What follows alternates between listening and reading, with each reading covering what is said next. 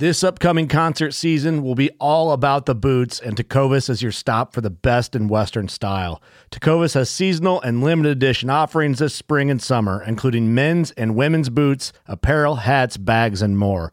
All Tecovas boots are made by hand in a time-honored tradition with timeless styles that are always on trend. And Tecovas has first wear comfort with little to no break-in period. It's hard to find this level of comfort paired with this level of style.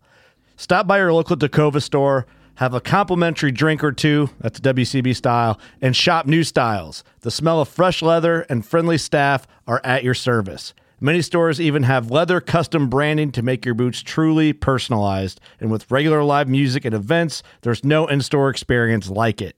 If you can't make it into a store, just visit tecovas dot com, that's T E C O V A S dot com. They offer free shipping on all boots, as well as free returns and exchanges, and ship right to your door. Go to tecovas dot com and find your new favorite pair of boots today. Fishing like a local isn't just about catching fish. It's about connecting with the environment and the people who call it home. It's about hearing the stories and traditions that have been passed down for generations and sharing unforgettable moments with the people you meet along the way. Fishing like a local is having an experience that stays with you forever. And with Fishing Booker, you can experience it too, no matter where you are. Discover your next adventure on Fishing Booker. The John Frickin' Mearpod is stoked to partner with Garage Grown Gear for Season six of the podcast. Garage Grown Gear, or G G G for short, is your online store for all things ultralight backpacking. Dedicated to supporting the growth of small and cottage brands, they've got everything you need all in one place. From ultralight accessories to dehydrated meals to your big three, Garage Grown Gear has everything you need to lighten your load. Based out of Saint Paul, Minnesota, G G G is known for its commitment to providing quality ultralight gear, stellar customer service, and free shipping and returns over forty dollars. Do yourself a favor and get your gear at G G G.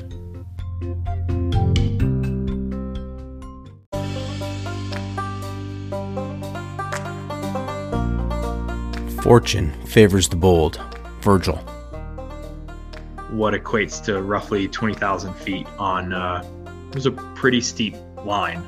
And during that time, I was the only person on this entire mountain in this pretty remote valley, surrounded by these renowned Himalayan giants like Ama Dablam and Mount Everest. And it kind of, like that trip, it was my fourth or fifth time into that particular region, and it kind of renewed the spirit of Nepal for me at, after I'd kind of gotten burnt out on, on spending time in that particular zone. And it kind of became a little bit of a, a launch pad and a catalyst to continue exploring that region and eventually share it with other people. I'm Doc, and this is Hiker Trash Radio. Hey, is this thing on? Hello? Hit it again. I think it's on now. Welcome to Hiker Trash Radio, where each week, Doc will drag some colorful characters out of the woods to talk trail and Type two fun. If you're aspiring hiker trash, or if you're just looking to understand the hiker trash in your life, look no further. So lace up those boots, gnaw on some jerky, and settle into your twenty-mile pace as we fire up the podcast from somewhere deep in the backcountry. It's time to embrace the suck. Welcome back to another week on the trail, dirtbags, hiker trash, and of course, good-smelling day hikers. I'm Doc, and this is Hiker Trash Radio, and welcome to Season six. We've put a fresh spin on some things, including the title, and we're trying out some new segments. But some things will always be here, like, hey, if you like what we're doing here, help us out take just a minute, leave us a review on Apple Podcasts. And if you don't like it, well, just go ahead and keep that to yourself. All right. This week, we're bringing back an adventurer and storyteller who originally came on the podcast and spun some yarns way back in season one. Welcome back to Hiker Trash Radio, Chris Brinlee, Junior How's it going, Chris? It's going pretty great. Thanks for having me on. Can't believe yeah, it. Yeah, I mean, it's, it's been it's been a moment, hasn't it? Yeah, absolutely. What a journey. Yes, yes. And so, you know, just a, a couple of reminders about the podcast, and, and maybe some of the stuff has changed. I don't remember exactly what I had in place when I had you on. So some of this may be brand new. Some of it may sound familiar. Um, when you were uh, on the podcast earlier, did we talk about trail names? I don't know that we did. Okay. So, you know that, you know, in American backpackers have this unique tradition of assigning trail names Uh, to people out there on the trails. Doesn't happen in Europe, doesn't happen in, in New Zealand, doesn't happen anywhere else. It just seems to happen in the U S. Um, I know that you are a multi-sport endurance athlete. Have you picked up a nickname or a trail name along the way? Uh, so I broke my arm over the summer in twenty twenty-two, and it zeroed out all of my alpine climbing plans throughout the summer. And I was working on recovery, just kind of keeping my fitness up through running. And once I got to the point to where I was kind of on the home stretch with the bone healing and getting closer to be able to take off my splint, I decided that, you know, I wasn't going to let the summer be a wash, and I was going to go do one of the few things that I still could outdoors, and that was walk. And I was in Boulder at the time, spending some moments of the summer with my family. And I decided that kind of on a whim, I would go walk the Colorado Trail from east to west. And so I got everything together, kind of made a quick plan, packed up, and within a couple weeks of deciding that I was going to go do it, I headed out on the trail. I was wearing a purple hiking skirt and a purple sun shirt, colors of royalty, and a couple people took to calling me king, but it wasn't something that I accepted wholeheartedly. Felt a little pretentious for my taste, but okay, they tried. So all that, that as a as a great story, all that story to say, no, you don't have a trail name at this point. Exactly. Okay. All right. I am intrigued though about the purple hiking skirt. You know, I, I have run into some folks out there who have been in kilts or hiking skirts, and it looks really relaxed, freeing, little airflow in areas that normally don't get airflow. I mean, how is it? Absolutely. It was quite liberating. So liberating. Uh, that is the word I was looking for. Yes. I'd never worn a skirt before. That was the longest through hike in the backcountry that I had ever done before. And I figured I'm not going to have a whole lot of interactions with people along the way. So why not, you know, give this a shot and wear whatever seems comfortable for me. And so it was definitely an experiment in a lot of ways. And what I found that it was a really positive experience overall. Um, it streamlined my layering process. While I was hiking on hot days, going commando underneath, you're able to get a lot more airflow through there. And that led to less sweating, which resulted in less chafing. It was really fantastic in that regard. And then on the rainy, stormy days, which I had quite a few of, I paired it with a rain skirt and still nothing on underneath. And that combination allowed for a lot of ventilation to continue. And typically on a day when you're wearing rain gear, you either get wet from the outside or you get wet from the inside. But on those days, other than some splash down around my ankles, I didn't get wet at all. It was pretty awesome. Chris, you know, this is the start of season six, as I mentioned. So I've talked to probably close to two hundred fifty people. And and I'm I am always learning. With every every person I talk to, I learn something. I did not know that there was such a thing as rain skirts. So you have your yes. purple hiking skirt, and you've got a rain skirt that goes over the top of that. Exactly. There, there's rain pants. Now that now I, I know that there's there's rain skirts. That's amazing. Yeah, it was such a sweet combo. Like, I was definitely sold, and ten out of ten would use again. ten out of ten would use again. Love it. All right. Hey, the, the last time you were on, did we have the pro tip insight of the week? Uh, I don't know that we did. Okay. So that was something I added in uh, towards the end of season one, the pro tip insight of the week, where every, every, uh, every episode, the guest was supposed to provide some trail wisdom for our listeners to make their next outdoor experience better. We have rebranded the pro tip insight of the week. Go something with something a little more hiking related, kind of a, a, a new, a new uh, hiking feel to it. And this is called the hiking hack, and same, same basic concept. You know, you're going to share some trail wisdom with our listeners, uh, but it's not the pro tip anymore. It's called the hiking hack. And, right. you know, I know you've been, you spent some time on the Colorado Trail. You can pull from that experience, or you can pull from any multitude of your other outdoor adventures, because I'm sure there's something there that applies. Yeah. Um, so I'm, it, it comes at the end of the episode, oh, not okay, okay. End so, of the episode. I'll so give it a thought, little it, dwell. Let, let it, let it uh, percolate, and we'll get to the hiking hack later in the episode. Okay. All right. Trailblazers Toolkit. That's right. It's time for the Trailblazers Toolkit, sponsored by the ultralight backpacking gear company, Six Moon Designs. I love to talk about gear on the podcast, and I love to hear about the most important item in my guest's adventure gear.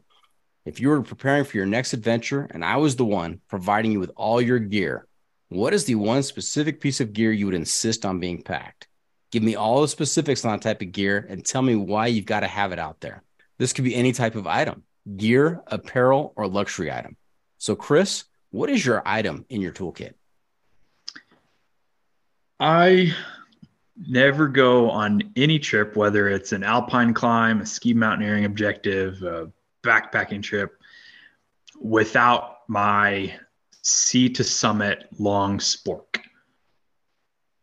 The length of it allows me to dip into whatever vessel that I'm using to consume my hot meals. The spork functionality allows it to better grip pasta and more granular bits than a typical spoon. And though it's not titanium, which is all the rage, it is lighter still as aluminum than most other long utensils. Yeah, you want to keep your food off your knuckles, right? Yeah, and I don't like doing dishes, so. Nice. Very wise. Very wise. Now, when you were out on the on the Colorado Trail, what what types of gear besides the spork did you take with you? How, how much had, did your, your pack weigh? I think my pack weighed somewhere around fourteen pounds um, before consumables. So I kept it pretty minimalist as far as different kit, while still bringing a couple luxury items. I was spending a lot of solo time, so I had a Kindle and had a small battery pack to be able to charge that.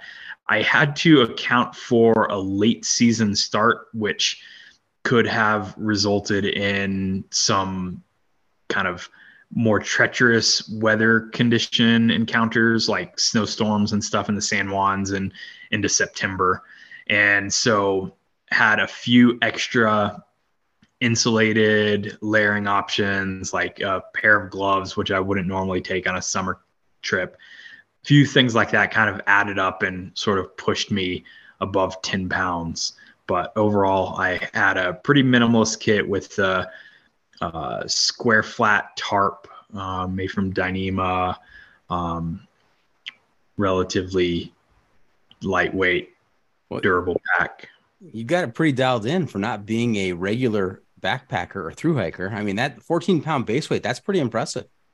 Yeah. So as an alpinist, I've got to be extremely weight conscious about my camping kit, because I'm oftentimes lugging in a lot of technical equipment. And so if I go do a series of summer alpine rock link ups in the Eastern Sierra, I might have three days worth of kit, including rack and rope and all my camp gear and food, packed into a twenty-five liter day pack. just because I kind of know what I can get away with, what I need, what I don't need. And so when I strip away all of those technical bits and equipment, it's pretty easy to pare down stuff for just walking. Yeah. How much, how much does the climbing equipment weigh? How much is it? How much is on your, on your typical, uh, alpinism trip? What, how much rope are you carrying? What, what about, you know, the other bits of equipment? How much does that all add up to? I don't even like to weigh that stuff because it would probably annoy me if I did. Um, and the thing about it is, you know, that equipment, you can, if you're doing an alpine climb that's well within your comfort grade, you can pare down on what you can bring, how kind of deep you go with a rack. I've been using a forty meter rope for my alpine climbing that is roughly nine millimeters in diameter, which is a third shorter than the sixty meter that people typically use, just because it creates faster rope management on variable changing terrain when you're kind of moving from like fifth class scrambling up into more technical pitched out climbing. It just makes those transitions a lot more efficient. And then it saves a significant amount of weight, probably two, three pounds just by ditching those extra twenty meters. So those are ways that I've kind of dialed in my alpine rock kit a little bit. Um, having a lightweight rappel line to pair that with it if I need uh, to be able to do some longer rappels that I wouldn't be able to cover with a sixty meter rope. It still ends up being lighter, but allows for lengthier rappels. Kind of uh, knowing where I am with my climbing abilities and comfort level allows me to strip down the number of pieces I have to take in a rack. And so that helps me kind of save some weight where I want to. And then, you know, oftentimes if you're on a high alpine rock route for multiple days on end, then you don't really got to worry about camping and bugs and things like that. So just a lightweight bivy kit usually will suffice for the summertime. There you go. But whatever you do, don't weigh the rope, don't weigh the racks, because ignorance is bliss. I firmly believe that. You know, if you if you know it, you're going to be annoyed. If you don't know it, you, you're you're left wondering, you know, what it could be. Definitely. Yeah. I love talking about gear, and to help us talk about gear, we've got... It's the hiking pole. The hiking pole. And I like to point out that pole is spelled P O L L, not P O L E. Uh, this is pole like a survey. I think I'm really clever that I, I've come up with this. And your look, your your look, the look on your face right now is typical of the rest of my guests. You're like, okay, yeah, big deal, whatever. But uh, this is a seven-question survey, Chris, that's going to help me give you a score on the sanity scale from one to one hundred, with one being completely insane and one hundred being completely sane. This sounds fun. Most of my friends rank me pretty down low on that scale. That's usually a, a pre-question that I ask is, you know, if I were to ask your friends and family, where, where would they score you? How, where do you think they put you? Probably like a seven. A seven. Okay. Wow. Well, this is uh, all related to hiking gear. And since you you had that Colorado Trail uh, experience, and you know you do a lot of hiking with uh, your your exploits up in the mountains as well when you do when you do your climbing. So I think it'll be very interesting for our listeners to hear your take on these seven questions. You ready? Let's go. All right. First question, easy one: trekking poles or no trekking poles?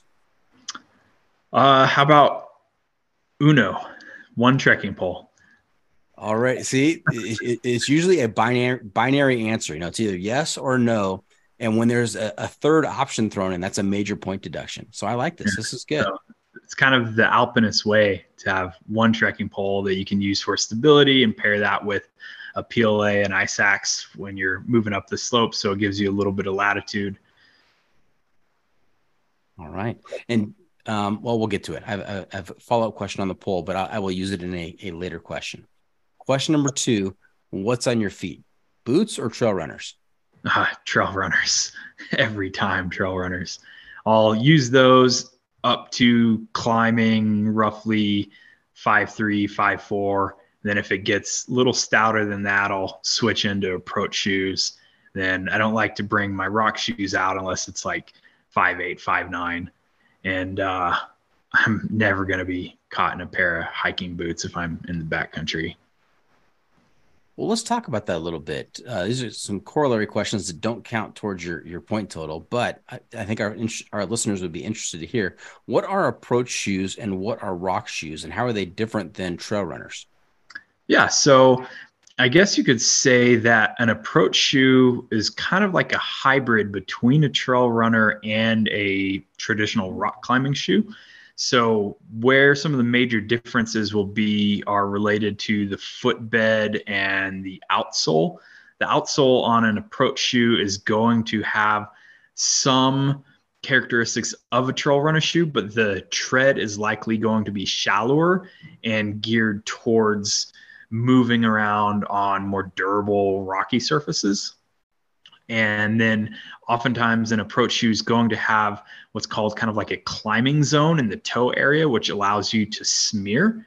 And then they'll have a rubber rand around the toe, which allows you to get good grip and crack climbing. And um, oftentimes the soles will be a bit stiffer, which allows you to also edge on rock. So kind of using the edge of your sole to to get onto some smaller rock features, but they have the comfort and the fit of a trail runner shoe. And so I'll use an approach shoe for soloing alpine rock, probably up to like five, six, five, seven. And then if it gets any stouter than that, then I'll put on a rock shoe. They're just way more comfortable to be in than a traditional rock shoe, especially if you're doing stuff in the alpine. But they kind of move around, at least the uh, more minimalist oriented approach shoes. There's a spectrum, just like with everything, but the minimalist oriented approach shoes kind of have some characteristics similar to a trail runner as well.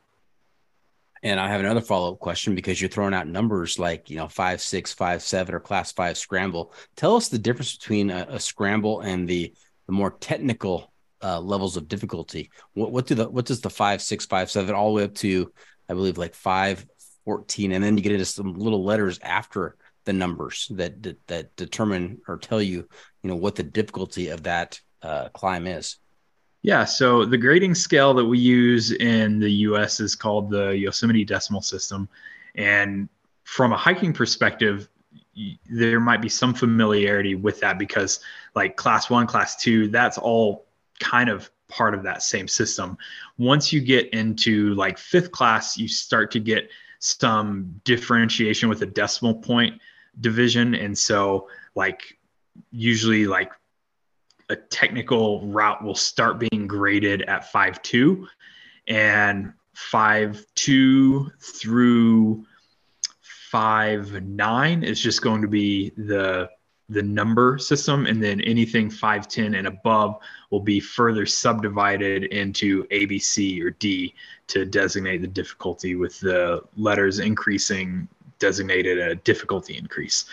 With fifth class stuff, it's somewhat synonymous with like kind of low fifth, I guess you could say, is probably like anywhere from like five point oh to five point four, something like that. And it's going to be blocky movements, particularly in the alpine, which is where I tend to kind of gravitate towards. Uh, you're, you're rock climbing, and there's consequence. If you fall, you could very well die, but it's pretty easy climbing. So you're using both your hands, you're moving up. You don't want to fall, but it's pretty easy going. It's not too difficult. Once you start getting into like five, five, five, six, you start incorporating more climbing techniques. So you might have to use a crack system in the rock, or like, depending on the route, there could be different features that you utilize a variety of different techniques. And then I find that once you start getting into like kind of the higher grades, which my bread and butter is just kind of like multi-pitch alpine moderate routes. So stuff that is up to five nine, but it's off in the mountains. It's kind of a journey to get out to it, and it's more about the adventure than the difficulty of climbing. Um, that's the stuff that I really enjoy the most. And so it's where I spend most focus of my time. Um, once you start getting into like five, seven, five, eight, five, nine, that kind of stuff can be a little bit steeper, a little bit more vertical, and is going to require more climbing technique, uh, versus the stuff that's like low fifth class. You know, oftentimes it feels blocky and you're kind of just like questing up, um, almost sort of like vertical hiking in a way.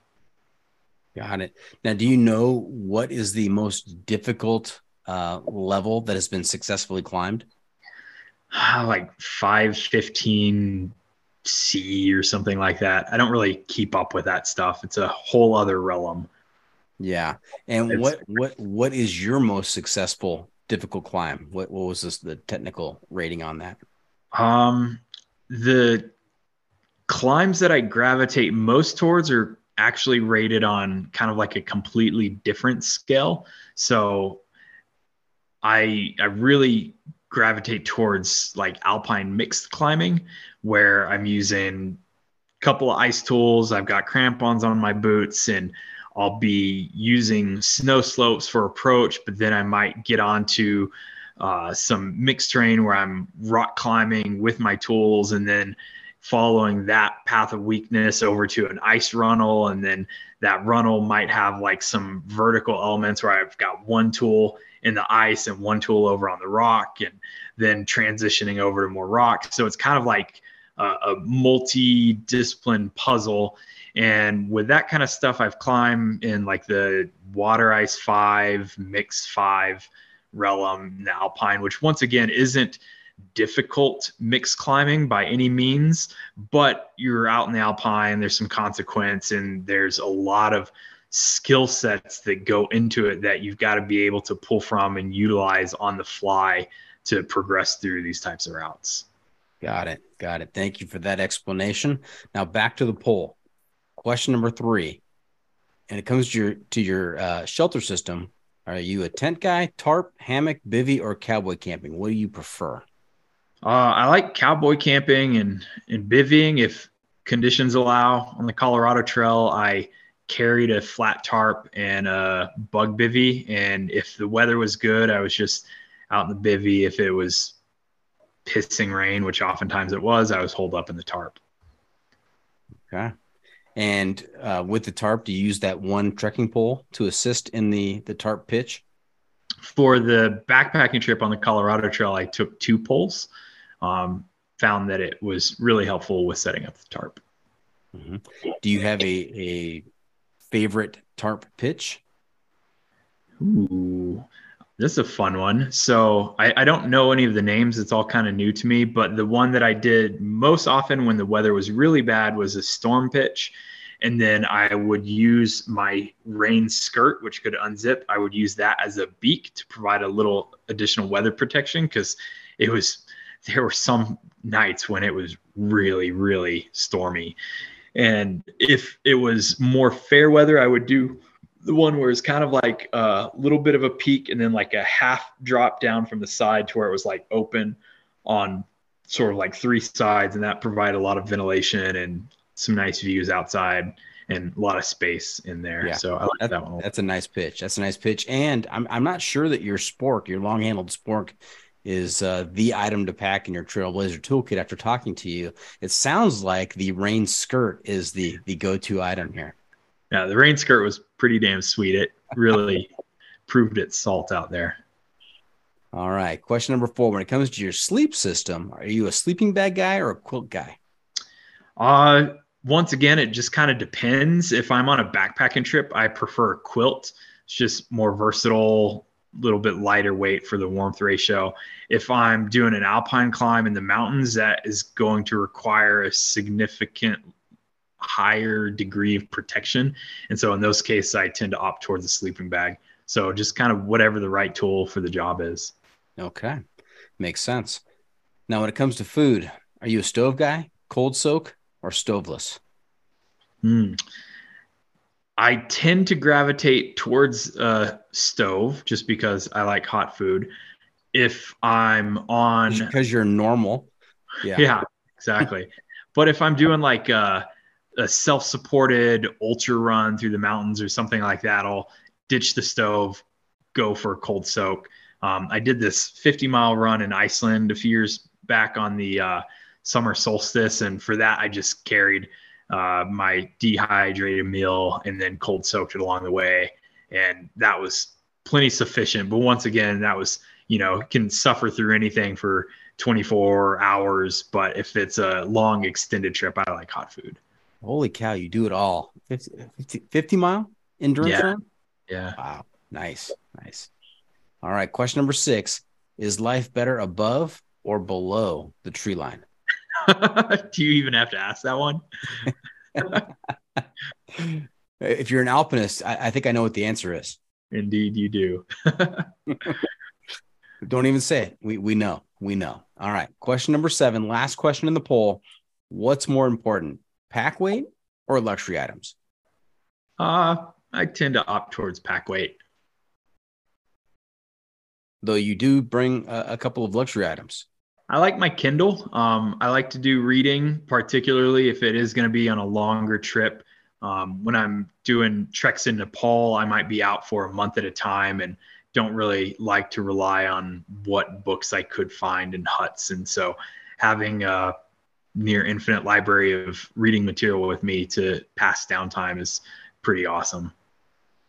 Now, if we were to sneak into the pack of the purple hiking skirted uh, Chris Brinlee, Junior and pull out his Kindle and we open it up, what, what, would, we, what would we find on his Kindle?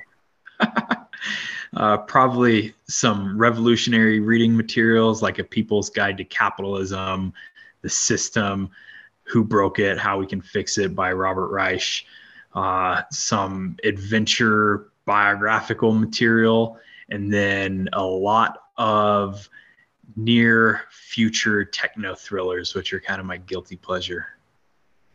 You know, I like to fancy myself as a Renaissance man, but I, I feel like I pale in comparison. So uh, I'm going to stop asking these these uh, these questions that really have an impact on my self-worth. And I'm going to do some math here. We're going to take your answers. We're going to run them through the John Freaking Muirpod algorithm. I've got to do some math, so just stand by. So I've got to I got to carry the three here. We're going to multiply that by pi, and we're going to divide by root three, and we're going to adjust for the heart rate of a climber who is in the middle of an avalanche on the Endless Chain Ridge. And I come up with a score of thirty-three. Yeah, that's almost my age. thirty-three. It's definitely south of fifty. So yeah, uh, you, you are closer to, to insane, I think. Well, I, uh, I think I can live with that. It's a badge of honor, actually. So there you go. Now that, that score can adjust Uh, up or down, depending on the rest of the interview. We'll see how it goes. All right. Okay. Hey, before we get too far down the trail or up the mountain, depending which adventure you choose, uh, let's back up a little bit. Tell us about your background. I know you're on before, you're on the podcast before, but just remind us, you know, where did you grow up? What kinds of sports and hobbies did you play? And how did you get in, involved in the, the adventure cult? Uh, yeah. So my family is all from the Central Valley, California. I was born in Stockton. My dad described it as uh, kind of the armpit of America. When I was five, we left California and moved to rural Western Arkansas. They wanted to get out of the city, and my mom's mom had relocated to her childhood home, so we pretty much just followed her. We had a plot of about twenty-five acres of some wood and pasture and a pond, and there were no mountains to be found, but had a lot of time outside following creeks and playing in rivers and riding dirt bikes around the, the property. And when I turned eighteen, I got the fuck out of Arkansas because I wanted to move on and experience new life. So I found myself in a couple different places on the East Coast for school. And then when I graduated design school, I moved to Los Angeles for an advertising job. Up until this point, the only mountains I had ever seen were from essentially the Central Valley near Fresno, where my uncle lived, and I would go out to visit, and the Sierra Nevada, which I did not know anything about them at that point. They always had a bit of a draw from seeing them throughout my childhood. And when I was twenty-five, I was living a pretty typical young urban creative lifestyle in Los Angeles. I lived in a loft. I rode a motorcycle into work every day, worked in an office, and that was pretty standard. I had some different athletic interests and hobbies. In high school, I ran cross country to prepare for a Naval Academy application and appointment. And I was a cheerleader in college on a varsity team. And so I always kind of had a, a bit of a diverse athletic interest set. And then when I was in Los Angeles, I decided that I wanted to be a figure skater. And so at twenty-four, I went and started taking lessons with a kind of U S championship coach who had moved on into the teaching realm and got really into that, and was training pretty intensively with him and another coach for about eight months. And I did my first ever figure skating competition, and I won my age category there in L A. And two weeks after that, I went on my first ever wilderness backpacking trip in Yosemite. And it was right after my uncle had passed away, and then his son got married at the kind of one of the lodges near the entrance on the west side, and figured if they were going to go along with the wedding, I would go along with the backpacking trip that I had planned. And I didn't know anything about the wilderness. I'd once again never even seen mountains before. And I just kind of had this calling to go out and experience the wild. And I needed time and a moment to kind of grieve and, and disconnect from everything going on in my life at the time. And while I was out on this backpacking trip, off in the distance, I saw a mountain that had snow on it in the middle of July. And I didn't know that was something that was even physically possible. I'd never encountered anything like that before. And I looked over at my best friend who I had roped into this crazy adventure, and I pointed at that mountain and I said, I want to climb that. And he said, you're crazy, man. You got to have oxygen to climb mountains. And so I was like, no, I don't think it's that crazy. So six months later, I took a winter mountaineering course on Mount Whitney and learned the ropes literally and figuratively, and stood on top of Mount Whitney in March. And then six months after that, I quit my desk job, moved out of my loft, gave away all my things, and took off on an eight month journey around the world, doing as much mountaineering and as venture travel as I could, and leverage my professional skill sets with photography and writing and video and design to try and build a career out of that. And that was in twenty fourteen. And I never really looked back, and I never really stopped since then. What was your desk job? Actually, was it, was it marketing? Was it design? A little bit of both. I was an art director at an ad agency in Santa Monica. So I was working primarily on Honda automotive, and I was the first photographer who really started generating content and was art directing these photo shoots and actually going out and doing the photo shoots for their Instagram channel before they realized that it was going to be important. And so the work that I was doing kind of laid the foundation for what would eventually become a whole new career field and industry based around content creation and influencer marketing. I was doing that at the agency side, essentially as a case study for Honda to try and get them to start investing in it meaningfully. So wow. I figured I was putting in forty, fifty hours of work doing that for them. I was like, well, what if I invest this time in myself instead? What could I do? And that was kind of the impetus for me launching off onto something new. What a varied background you have, from, from being born and, and spending the first few years in the armpit of America, and then moving to Arkansas, and then uh, college cheerleader, uh, picking up figure skating, um, then mountaineering. Uh, and, you know, going from a, a desk job uh, and just deciding that, you know what, this is this is not for me any longer. I've got other things I want to do. And, you know, walking out on that and not looking back. I mean, what uh, what a path. It's been a wild ride. Fantastic. All right. Hey, we're going to take a quick break. When we come back after hearing the advertisers, we are going to uh, hear a little more from, from Chris. Um, I want to talk a little bit about, just remind folks about uh, you and your, your sailing to Antarctica with Mike Horn, and who Mike Horn is. We talked about that last time, but then I want to talk about some of your more recent adventures since the last time we talked. So stay tuned for that. We'll be right back.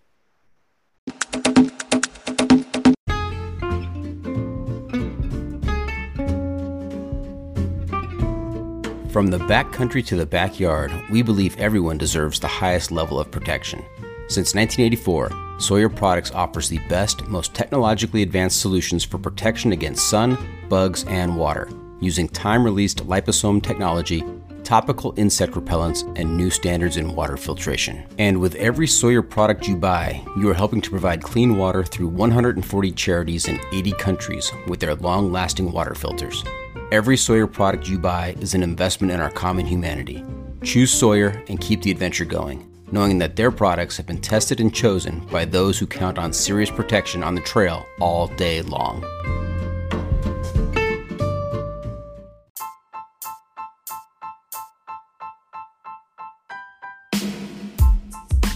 Six Moon Designs has been innovating ultralight backpacking gear for the past twenty years. With a wide range of products ranging from ultralight shelters to backpacks and accessories like their extensive line of trekking umbrellas, Six Moon Designs is sure to have a great piece of gear for your needs. With the company philosophy being that gear should aid one's experience, not define it, Six Moon Designs thinks the more time people spend outside the natural world, the better off this world will be. And remember, go wild, live young.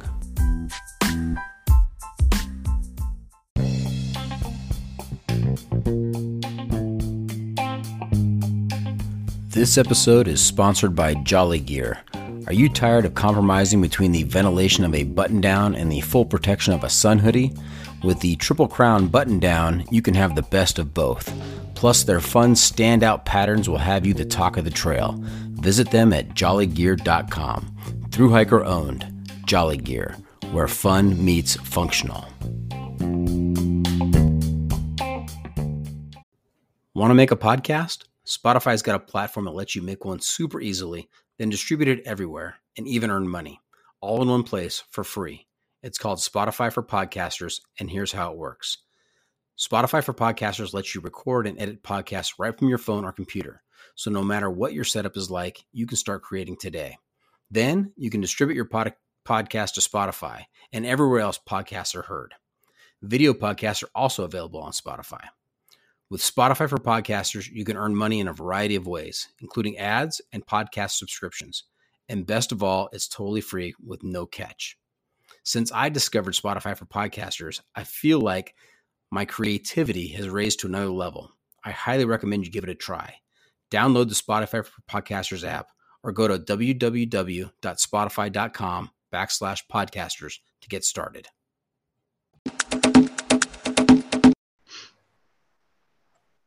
And welcome back. We were talking to Chris Brinlee, Junior And as, as I said right before break, I want to talk a little bit about your time with Mike Horn. And I've been really impressed on what, I, what I've read about, what I've seen, uh, the, the social media surrounding surrounding Mike Horn. Tell us, you know, for those who aren't familiar, who is Mike Horn? Sum it up in a sentence. Mike Horn is often referred to as the world's greatest living explorer. He's set foot on more terrain on this planet than probably anybody else alive. And he's covered more waters than probably anybody else alive.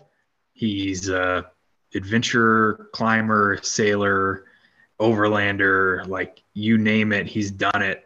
Um, did a lot of like water-based adventures in his younger days, hydro speeding down these crazy rivers, which is kind of like a half whitewater kayak that you lay down in and your feet drag behind you. Like he's done some pretty wild stuff.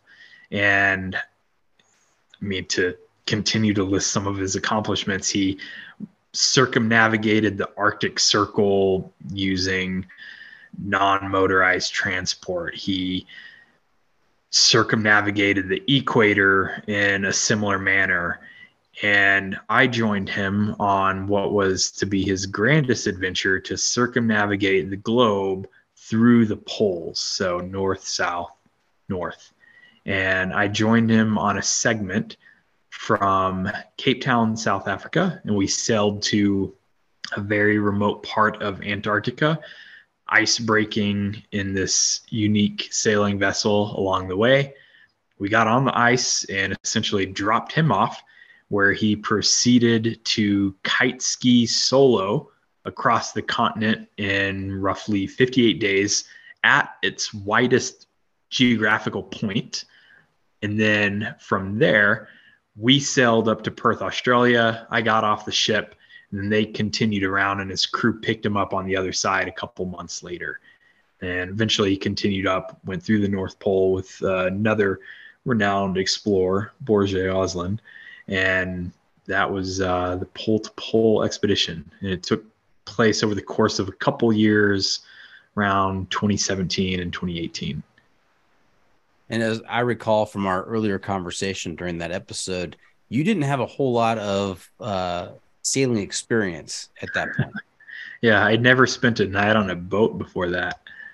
And then all of a sudden there I was thrown into seven weeks on the roughest seas on the planet. And what did you what did you glean from your time with Mike Horn? What what pearls of wisdom were you able to pick up? That I am not a sailor and I don't want to spend any more time on a boat. No, um, his enthusiasm and approach to adventure and life are unrelenting, and through a can-do attitude, he achieves just about anything. And I think if any one of us were to apply even just a fragment of that attitude into our own lives, we could probably accomplish a lot more than what we had initially believed we were capable of. All right. Well said. Well said. Let's talk about some some more of your adventures. And I, I think this has happened since the last time we talked. Um, tell me about New Zealand and the Southern Alps. Uh, yeah. So in twenty eighteen, I got a working holiday visa, and I went down there for about a year with the intention of climbing as many big and hard mountains as I could. And ultimately, it was a pretty tough winter and spring season conditions and weather-wise, and there was never really any good snowpack stability or breaks in the storm cycles. A lot of guides who went out, a lot of people who went out in those conditions ended up meeting pretty tragic fates. I played it safe, but as a result, got to climb almost none of the objectives that I had set out to do. As a consolation, I got into pack rafting and mountain bike packing kind of as a couple activities I, I could do in more inclement weather that were less condition dependent when compared to the mixed alpine routes that I had set my sights on.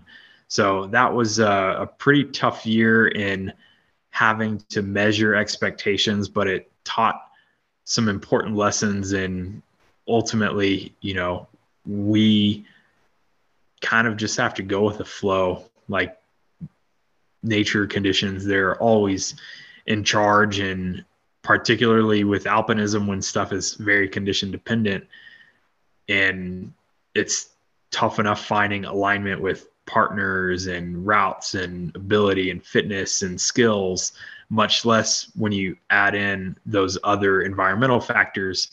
The margin for success becomes infinitely small. And I think I really struggled by bashing my head kind of metaphorically against those walls, hoping to be able to break through by sheer willpower. But ultimately, you just got to let go of expectations and, and handle whatever life throws at you. And that lesson, which I learned through a series of adventure or misadventures, has been able to be pretty key in my life moving forward beyond that, uh, even outside of adventure. Yeah, I think with a lot of uh, outdoor adventure, there's there's a lot of planning that goes into it. And you, you, you go into a trip, you go into an adventure expecting that these are going to be the sequence of events that's going to lead me from from where I start to where I finish. And that's that's how I'm going to measure my success. And expectations very quickly can can run into a wall, like you said. And uh, if you're not flexible, if you can't go with the flow, if you can't think on your feet, uh, it becomes a very frustrating exercise. Yeah. Something else I kind of picked up there, which I've kept up in recent years, is a lot of the hardcore Kiwis that I met, when they go out and have an experience, they don't refer to it in the same way that we do here in the U S. Like if we're going to go out to do a, a backpacking trip or a mountain climb, whatever, it's, we kind of use the word adventure synonymously with any one of those experiences. But the classic definition of the word is any event or experience having an unexpected outcome. So only when things don't go according to plan do you start to have an adventure. Sometimes you go out on a trip and everything goes according to plan. And even though you might be climbing this cool route and it's requiring all these skills and experience, if you go out and you execute and you don't have to adapt anything, then is it really an adventure? What the Kiwis that I met would call these experiences that they would have outside would be a mission. They've got an objective and they're going to go out and do it. Sometimes a mission can be an adventure. Sometimes a mission is just a mission. And that was some verbiage that really resonated with me, and I've taken to application of that in my own life and descriptors, and I think that's a, a pretty cool thing and a, a neat differentiator. Now, now, Chris, that almost that almost sounds like a hiking hack right there. The difference between an adventure and a mission. I, I hope you didn't you didn't uh, use that too soon. You, you're still on the hook when we get to the hiker hack. You got it. But I like that. A mission is something that goes according to plan. You've got objectives, you go out, you accomplish it, and there you go. And an adventure has that that bit of the unknown to it. When things start to go wrong, when when the wheels start falling off and you find yourself in a place you you did not expect to be, that's an adventure. And I think, you know, the positive connotation of the word adventure, I mean, if you're able to internalize that concept, then you really are leaning into that experience. You're embracing the suck. You're, you're being comfortable, uh, being uncomfortable. I mean, all, all of that kind of falls into place with that mindset. That's great. Yeah, I think so too. So right. Thank you, New Zealand. Thank you, New Zealand. I'd love to talk more about some of the expeditions that I've had in the last couple of years, which are a little more recent and more relevant. I had kind of been on a bit of a travel hiatus, as most people were during the height of lockdown with regards to the pandemic.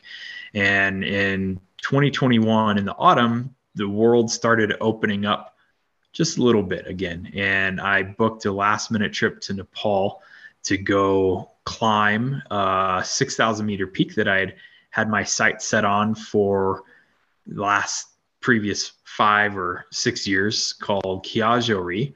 And Kyajo Ri is a technical, the, the route to ascend it is somewhat technical in nature. It requires some rock climbing and some kind of low angle ice climbing or steep snow climbing, depending on how, how the conditions are.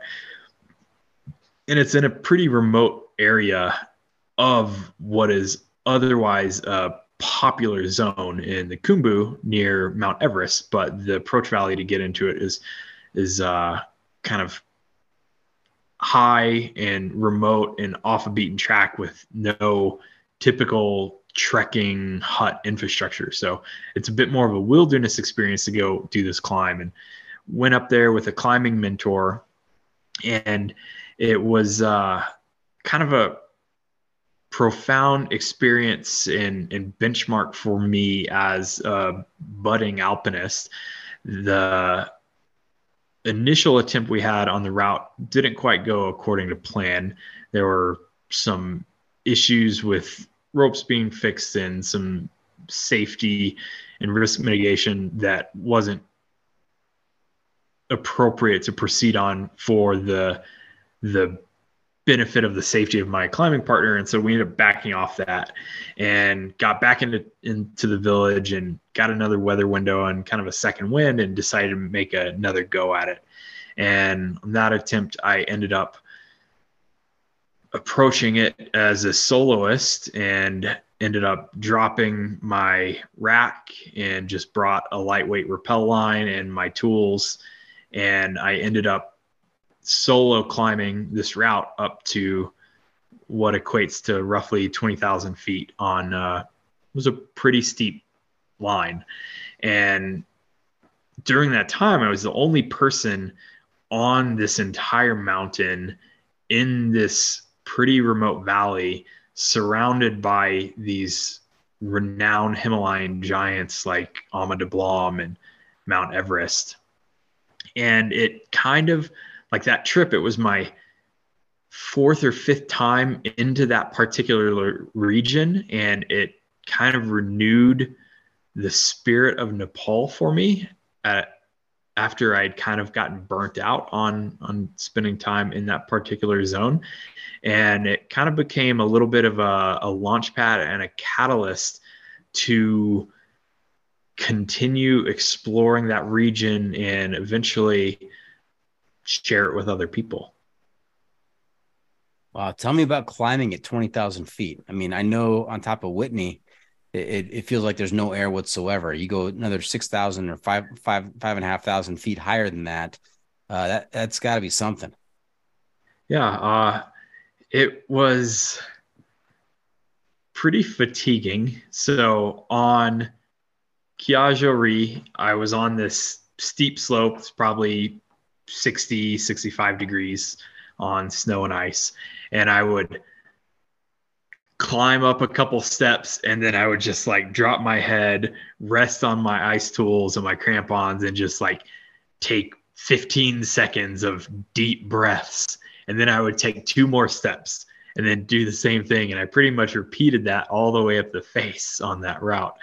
Um, it's, it's not easy going, but at the same time, depending on how well you acclimatize, it can also be relatively manageable in comparison. So a lot of physiological factors go into it. And, you know, on that particular climb, I was fine. I got up to the summit, but I felt more fatigued on that, or, or more Uh, had more difficulty breathing on that than I did on an even more difficult and higher altitude climb, where I even carried more equipment and more gear this past autumn on a mountain called Chalatse.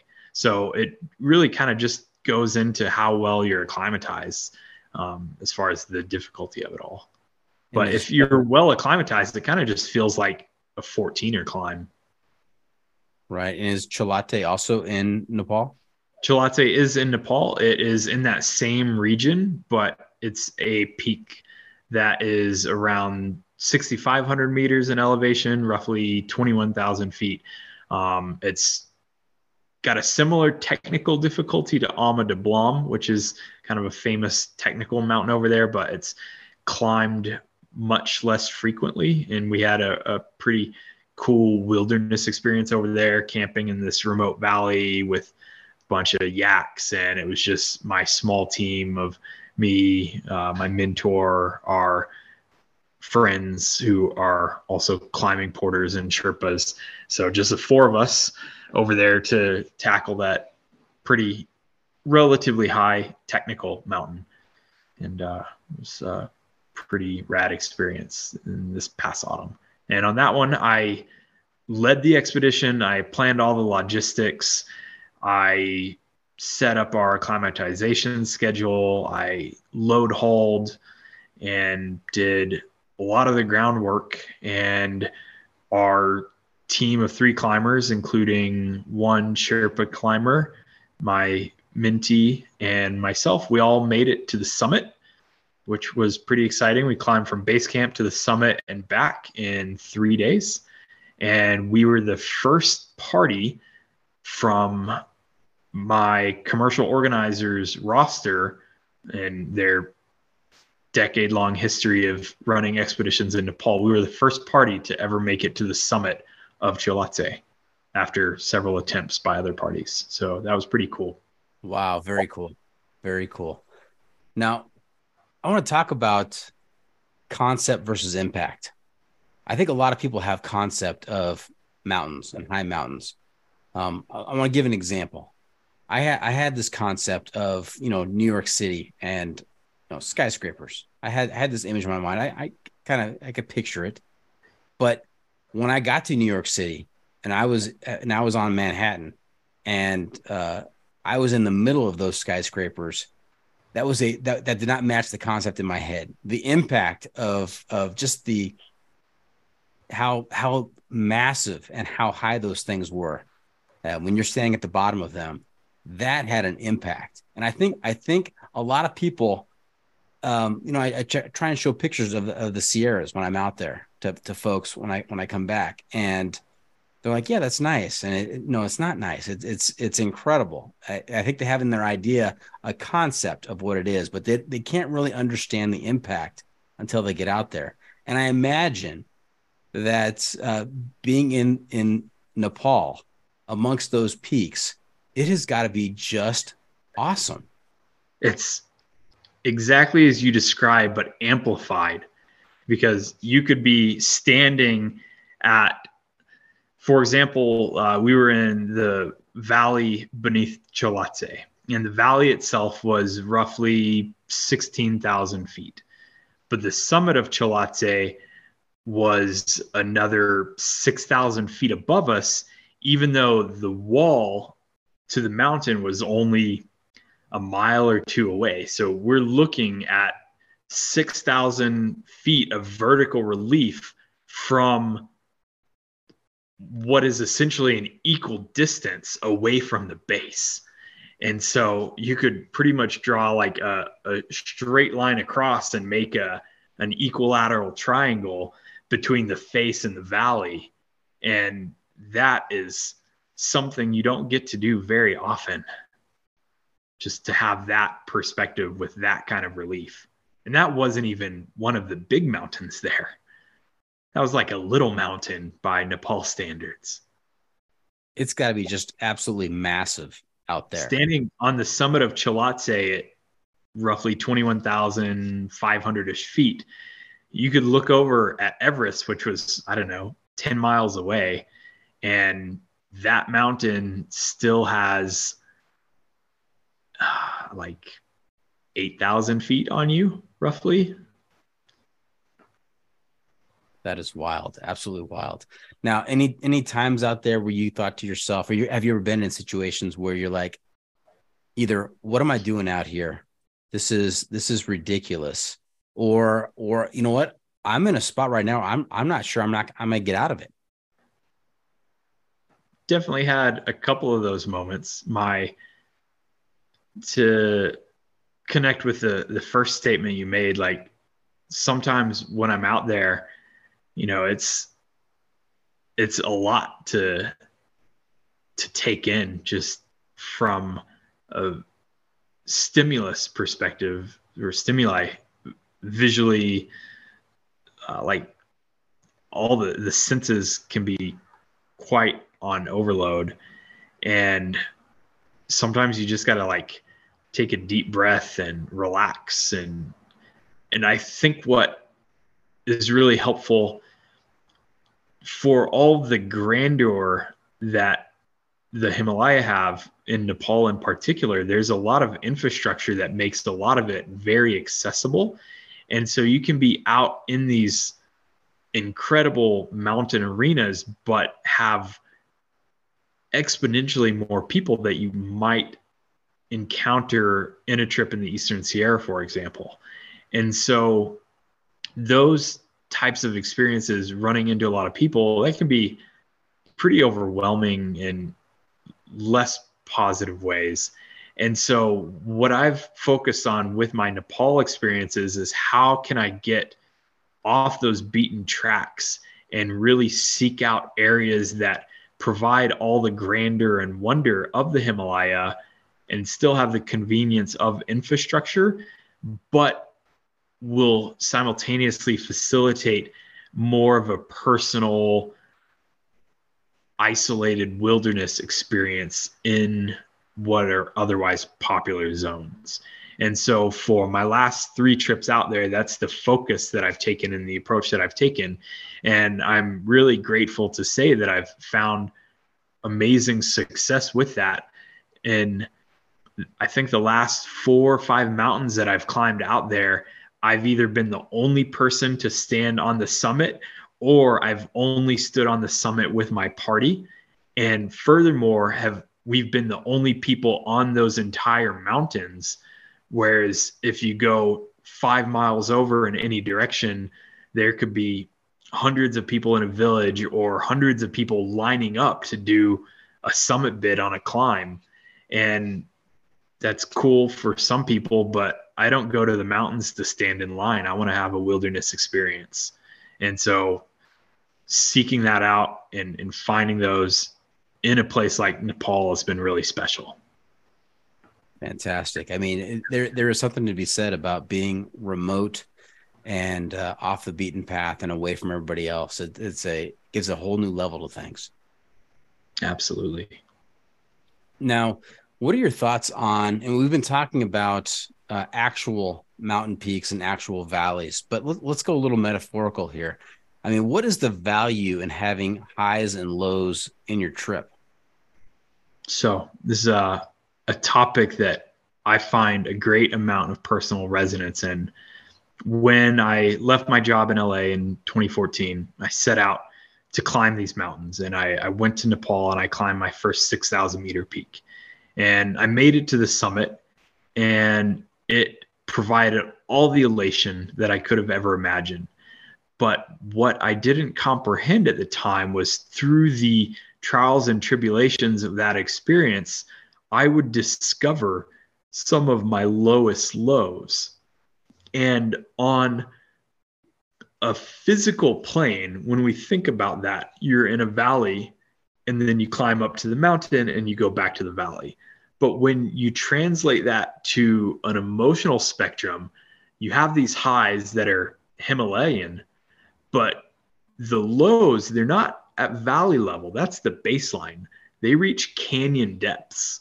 And the higher your highs become, the lower those lows can also get, until you're truly wallowing in the self-discovery of these depths.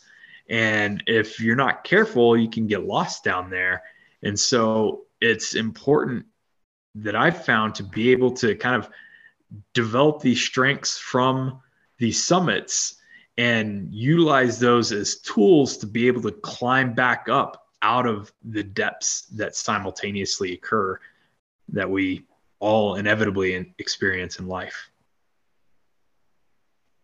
Well said. I took a took a cruise through your website and uh, discovered a few topics. Do we want to talk about, I think it's kind of a good segue to talking about living boldly and getting unleashed. Some, some yeah. phrases that I saw on your website. Absolutely. Let's dive in. Let's dive in. So in terms of living boldly, I mean, what is, what does that mean? What does that entail? So I think through all these experiences and the non-traditional life path that I've embarked upon, when I kind of distill the essence of my existence down, I, I can basically sum it up in that phrase, in living boldly. And I think anyone who lives boldly kind of have to establish a bit of a creed and some tenets and some values. What those are, that's totally up to you, but you've got to identify those, and then you got to stick to them, and you got to live them. And through having those foundations, it sets up a course and a trajectory and allows us to live the most meaningful and, and rich life that we can. And so living boldly is just my way of distilling down the life path that I've taken and my values that I've developed and ascertained, and the way that I see the world and, and the tactics and strategy, my approach to living it. So you talk about goals and tenets. It almost sounds like a mission, but I, I have a feeling that there's a bit of adventure in there as well, a bit of the unknown and unexpected. Absolutely. And by embracing that and tackling it head on, that's uh, that's a way to, to live boldly. Okay. And how about getting unleashed? So through all of these experiences that I've had out in the world, I have come to understand a great deal about what it is to kind of create a mission and, and set some goals, and then go out and find a path towards achieving them. And Getting Unleashed is my way of leveraging those experiences and insights from my own path of life lived boldly in order to help others, whether that's individuals or brands or organizations, kind of reach their fullest potential through the development of these concepts and tenets that are uh, a strategy and approach to life. And so uh, I guess you could think of Living Boldly as my tactics and strategy and approach to life, and Getting Unleashed is uh, a service that helps me to help others create their own paths towards living boldly. Fantastic. And how many how many folks have you helped uh, get unleashed and, and start to to live boldly? That's a great question. I haven't really kept track, but whether it's a, a simple conversation or a consultation or a person who has joined me on a mission outside or a mentor that I've taken under my wing, there are a lot of different forms that that can take, and helping others to reach their potential has been one of the most fulfilling aspects of my own life. And it's something that I believe is very important, and that I am grateful to be in a position to have experienced all of this. And now I desire to to leverage these skills and these tools that I have developed into continuing to help other people achieve their potential. Great. Now, I'll go back just for a second, because we talked about the highest of highs and the lowest of lows, and maybe getting stuck in those low points.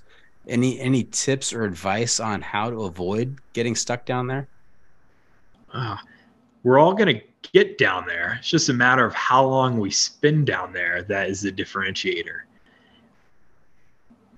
I found that my mental and emotional well-being, as well as my physical, is intrinsically tied to human locomotion. If I'm stagnant and I'm not moving my body, when I enter one of those low zones, I will tend to spend more time down there if I'm not moving physically, if I'm stagnant. If I create a routine and a rhythm of, of trail running or skating or skiing, it doesn't matter what it is, so long as I'm moving, I find that it loosens the channel of that track, of the canyon, and allows much more powerful and rapid ascension from those depths. And so I truly believe that we as humans are designed to move, and most of us don't move nearly enough. And I think that it has a detrimental effect on the individual as well as societal fabric. Nice. All right. And I understand you have some big plans uh, in the in the near term here. Uh, something about an expedition company. Indeed. So, utilizing all of the insights and skills that I've acquired over the last eight years of professional adventure travel and storytelling, I'm launching a company called Transcendent Expeditions, and starting off with a series of group trips in Nepal, both guided treks and also guided mountaineering expeditions. And I envision using this company as a way to pass on the skills and insights and knowledge that I've ascertained from a life lived boldly while on these outdoor missions in really incredible and inspirational places. So in some ways, it's an opportunity to leverage my expedition planning and storytelling skills to facilitate truly world-class experiences for others. And then it's also an opportunity for me to pass on knowledge and wisdom and mentorship through these experiences. And so that's really the essence of what I want to accomplish with Transcendent, to take people out and help them realize the best versions of themselves through outdoor recreation. And these expeditions will take place in Nepal?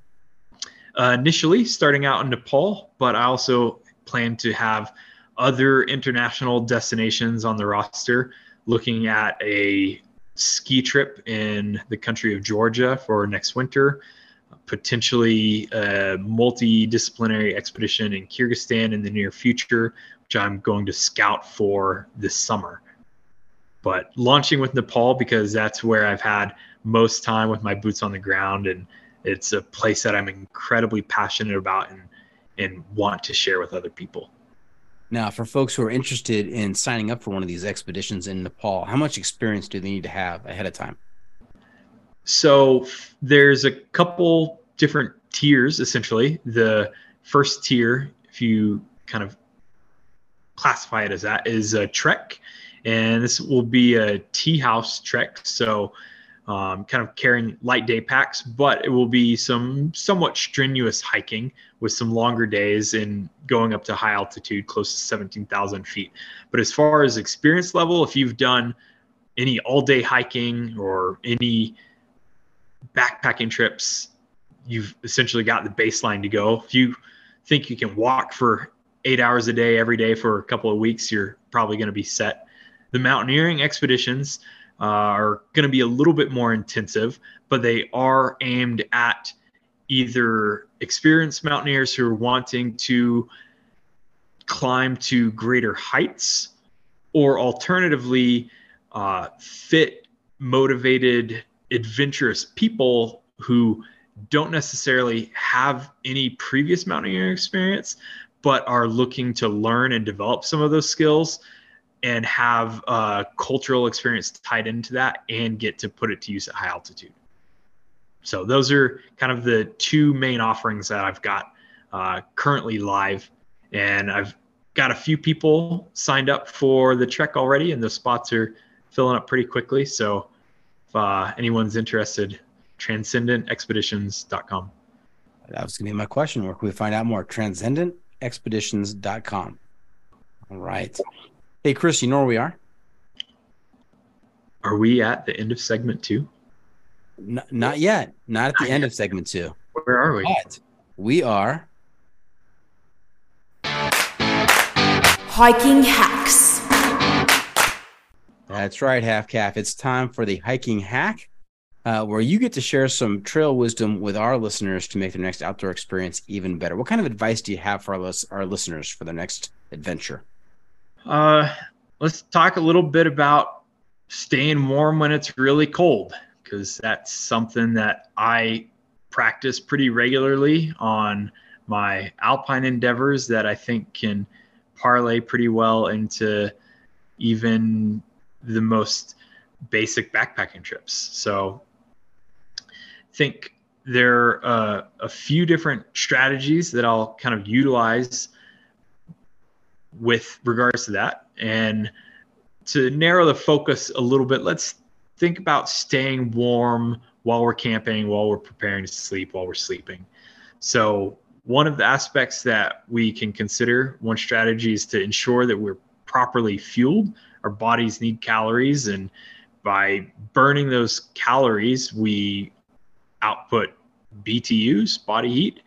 And if we consume calories closer to the time that we're going to bed, it's going to give us some energy to burn, and that's going to help keep us warm while we're sleeping. Another strategy that we can use is if you're utilizing a freeze-dried meal for your your backpacking trip or climbing trip, whatever it is, you can put your hot boiling water into that and then tuck it inside your parka or in your sleeping bag while you're kind of stationary, and that will help heat up your core and, and keep you warm leading up to eating, which will ultimately help you to process and digest that food more easily. When you're getting ready to go to bed, you can boil water and put that inside a hot water bottle, like a, a Nalgene bottle. I prefer the soft Nalgenes because they have a bit more give. And if you tuck that in between your thighs, it is going to heat up a couple of your major arteries and uh, blood passages. And so that is a, a way to have that blood flow moving through your body be actively heated by that hot water bottle. Another thing to consider. That's, uh, that's is, probably pretty handy when you get your skirt on. Very handy indeed. And yeah. especially mountaineering, if you're uh, trying to save weight by using a, a, a bag that is lighter with a less robust temperature rating. It's a way you can kind of combat some of that cold. Um, another strategy is to utilize a pee bottle, and if you have to urinate in the middle of the night, by holding that in, it actually makes you colder. And so you want to relieve yourself as frequently and as quickly as you can so that you get that urine out and can stay warm. Another tack, if you're uh, pretty bold, is you can urinate into your pee bottle, and then you put the pee bottle inside your sleeping bag, and then you've got another hot water bottle to utilize that's right at close to one hundred degrees. So that one's pretty good. Next level. Next yeah. level. You are just chock full of hiking hacks. That's fantastic. Thank yeah, you so well, much. You gotta stay warm. Yep. All right. So there you have it. We are just about done here. Hope our listeners enjoyed our time with Chris. Want to thank him for joining us this week. Chris, how can our listeners keep up with you on social media, and where can they find updates on your latest adventures? Uh, I just put a lot of work into updating my website, which is boldly dot live. It's a pretty simple U R L. And I'm going to be utilizing that as a resource to share insights into gear, upcoming expeditions, different stories, and and all of the, the work that I'm producing. It's kind of a, a great collection of that. And I've created it to be a pretty powerful resource for return visitors. Um, I have an Instagram. It's Chris Brinlee, Junior I'm somewhat disenfranchised by social media, as I think a lot of us are, but I find that it's a great way to connect with actual people digitally, which when that leads to an in-person, real-life analog collection is really powerful. So feel free to reach out to me on there. I don't particularly care for social media, but I love the people using it. And so that's that's why I'm still on and somewhat have a presence. But uh, I think the the analog stuff is where my heart is moving most towards, and meeting and connecting with people on on outdoor missions through Transcendent Expeditions, really developing those in-person connections. That's what I'm going to be investing a lot of time in in the, the coming months and years. So I think that's probably the best way to keep up and get in touch. Totally get it. And I'm I'm now embarrassed to say that uh, make sure you check out the pod on social media.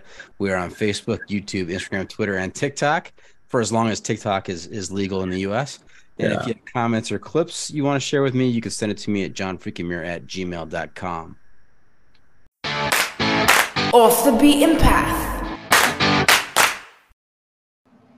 Now, unfortunately, we can't always be on the trail, and when we're not, we find we need to find a way to get our adventure fix. So, Chris, I'm going to ask you to share some outdoor adventure media with our listeners to help them get by. This can be a book or a movie or a documentary. We call this segment Off the Beaten Path. What do you have for us? All right. Movie, watch The Alpinist. Fantastic. Book. Last of His Kind, The Life and Adventures of Bradford Washburn. He's a pretty incredible character. Look him up. I won't dive too much into it. Magazine, check out Mountain Gazette. It's the first outdoor publication that was released in, I think, like the nineteen fifties or sixties, but it has been revitalized under new ownership, and it is a beautiful, large format print edition comes out biannually, and I have my first contribution to that publication coming out in this spring issue, where I dive into some pretty personal and revelatory topics that we've kind of touched on and alluded to here. So um, stories by me and a lot of other incredible outdoor writers and photographers. We'll have to check that out. I'm intrigued. Fantastic. And just to be clear, you didn't need to give me one from each category, but I appreciate the fact that you gave me multiple. So thank you. That's great. Yeah, we got to get our fix. What have we not asked you? And before we wrap things up, just one more segment called What Have I Not Asked You That You're Dying to Tell Us About? What did we miss tonight? Ah, that's a great question. You know, we could talk about any number of things. Um, I've been pretty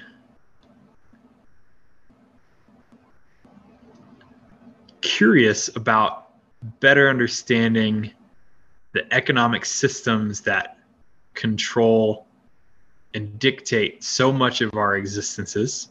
And I think that another great podcast, which could align with a lot of listeners here, would be Upstream. So check that out. Dive into uh, A People's Guide to Capitalism. I think that one's a pretty good place to start. All right. We're back to some of your Kindle material. I love it. I love it. That's great.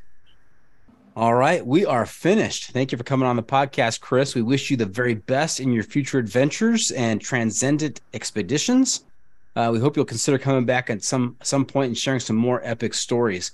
As we close up today, do you have any shout outs to friends and family, Chris? Uh, I just like to thank people who have been engaged and involved with my journey thus far. Far too numerous to count, but the outpouring of support through messages and, and comments has been monumentally meaningful, and I am grateful for when those connections, once again in the digital space, have manifested themselves into analog real life stuff. So if you're listening and, and you know me, you know who you are. Fantastic. Keep at it, Chris. We're, we're pulling for you. All right. Thank you for tuning in. Always remember, the trail is the trail. It doesn't care if you want to go downhill. It doesn't care if it's almost dark and you're looking for a campsite. It doesn't even care if there's a, if there's a strong breeze blowing up your purple hiking skirt. The trail is the trail. Embrace the suck. Love it.